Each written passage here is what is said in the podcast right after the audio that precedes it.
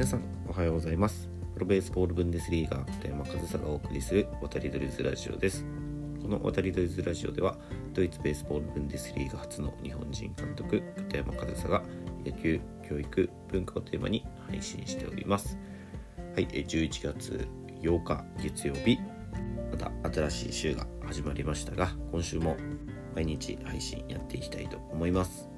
では早速ですが、今日のお話なんですけど、今日はちょっとツイッターでね、ある投稿を見てちょっと考えさせられるというか、ちょっと僕の考えもあったので、ちょっとその話をしていこうかなっていうふうに思うんですけど、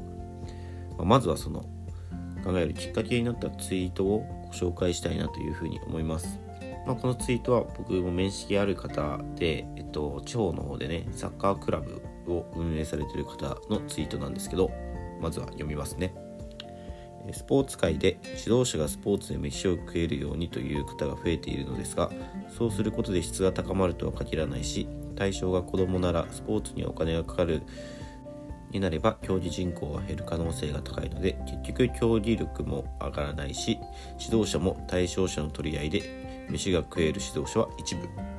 手に職を持ちながらスポーツ指導をすれば費用は下げられるし、指導にもゆとりができる。その中で自分に質を求めていけばいいと思う。にじゅうねんまえにスポーツで飯が食いたいと思ってた人の一意見です。目的は地域スポーツクラブのレベルアップだけど、レベルを上げたかったら上げたいと思う選手が参加しないとね。マジでプロとしてスポーツで飯を食いたいなら、プロリーグに参加しているチームで雇ってもらうのが一番です。地域のこれからスポーツする子どもとかを食い物にしちゃダメですよっていうツイートをされていたんですよね。で、僕はこのツイートに対してもう完全にほぼ完全に同意ですね。で、僕もこれをリツイートする形で、えー、ツイートしたんですけど、それを呼びます。えー、同意です、えー。スポーツに適切なお金が支払われ、支払われる世の中を望みますが、お金が理由でスポーツができない人、特に子供がいる世の中は望まない。スポーツで飯が食えない今の社会を受け入れ、指導者自身がスポーツ以外で稼ぐ術を身につければいい。結論、今の社会でスポーツで飯が食えないは本人の甘えっていう、ちょっと、まあ、辛口なねツイートになったんですけど、このツイートをして、でこれには続きがあって、えー、もちろん理想はスポーツで飯が食えるようになることだし、お金イコール発展だから、お金が回るとスポーツはもっと発展していくはずだけど、その負担が個人が受け負うとスポーツ本来の意義に反する。もっと国や自治体がスポーツを補助してくれると理想的な社会になるんじゃないかなと日々思う。スポーツが発展することは国や自治体にも悪い話じゃないはずっていう風な、まあ、ちょっと元のツイートとはそれたかもしれないですけど、こういうツイートをしてですね、僕の考えとしては、そのスポーツにあまり今はお金が支払われない社会だと思うんですよ。まあ、中にはね、その専門的な教室だったり、プライベートレッスンだったり、そういったスポーツのサービスもあって、それでやっていかれてるから方っていうのも中にはいて、それも一つのやり方だなっていうふうには思うんですけど、まあその個人の方はいいんですよ。個人レッスンとかプライベートレッスンとか教室とかに通うのは、いうそのチームとかの単位でね、やっぱり高いお金がかかってくると、特に地方とか、あとは競技人口の少ないスポーツとか、もうその町にそのチームしかないみたいな風になった時にね、例えばこの町には一つしか野球チームがないとかなった時に、野球がしたいって思った時に、その野球チームがすごく高いお金を払わなければならない野球チームだとしたら、払える人はいいですよ。それで払ってやりたい野球ができるっていうのは全然いいと思うんですけど、それをお金がかかる、かかるから、会費が高いからみたいな理由で野球がやりたいって思った時にそれができないっていうのは、なんかちょっとスポーツとしての本来の意義、だから楽しむことだったり、誰でもできるものだったり、そういったスポーツ本来の意義っていうのには反するんじゃないかなっていうふうに僕も思うんですよ。でも一方で、そのスポーツの指導とか運営っていうのをボランティアでやるにも限界があると。で、その仕事量っていうのは別に簡単なものではないですし、まあ、指導にあたる人っていうのはまあそれぞれありますけど、まあ、基本的にはその専門職、それまでの経験だったり知識、勉強したことなどを生かしてやるものなので、そこには僕はちゃんとお金は支払われてほしいと思うんですよね。なんで言ってることを矛盾してるように聞こえるかもしれないんですけど、そのチームとかはやっぱりその誰でも入れるような状態であってほしいって思う反面、そこで働く人というか、そこで指導に当たる人とか運営に携わっている人には僕はちゃんと報酬は支払ってほしいなっていうふうに思うんですよ。でもそれができないのは、そのスポーツの方にちゃんとお金が回ってないっていうのが、まあ、一つの原因だと思うんですよね。でまあ今はそういった社会なので、それを受け入れるしかないんですよ。まあ、ない袖は触れないというかね、そこにそのスポーツという市場にお金が足りてないから、それを報酬として手渡すことができない。もしくはそれはその実際スポーツをするその人たちから徴収するしかない。でもそうすると誰でもスポーツができる環境っていうのは崩れてしまう。本当になんかジレンマというか、そういったものが今の社会にあると思うので、それはね、指導者側とかそのスポーツをサービスとして提供する側がそれを受け入れるしかないんですよね。まず今現今の現状では。だからこの元のツイートにもあるように、手に職をつけて指導者という仕事もやること、まあ、スポーツ以外で稼ぐスキルを身につけた上でスポーツで仕事ができるようになると、僕はそれが今のこの社会ではいい形というか、指導者に必要な形なんじゃないかなっていうふうに思うんですよ。で中にはそういう人もいますしね、本当はもうスポーツだけで食べていきたいとか、これだけに集中してやっていけるといいなって思ってる方が大半だと思うんですけど、そうじゃないとなかなかそのスポーツにねお金をかけられる人が、まあどっちかというと多くはないと思うんですよ、今の社会。だからその個人レッスンとか教室とか開いて、そういうお金が支払われる人だけをターゲットとしたサービスをする、もうそれはもうねビジネスなので全然いいと思います。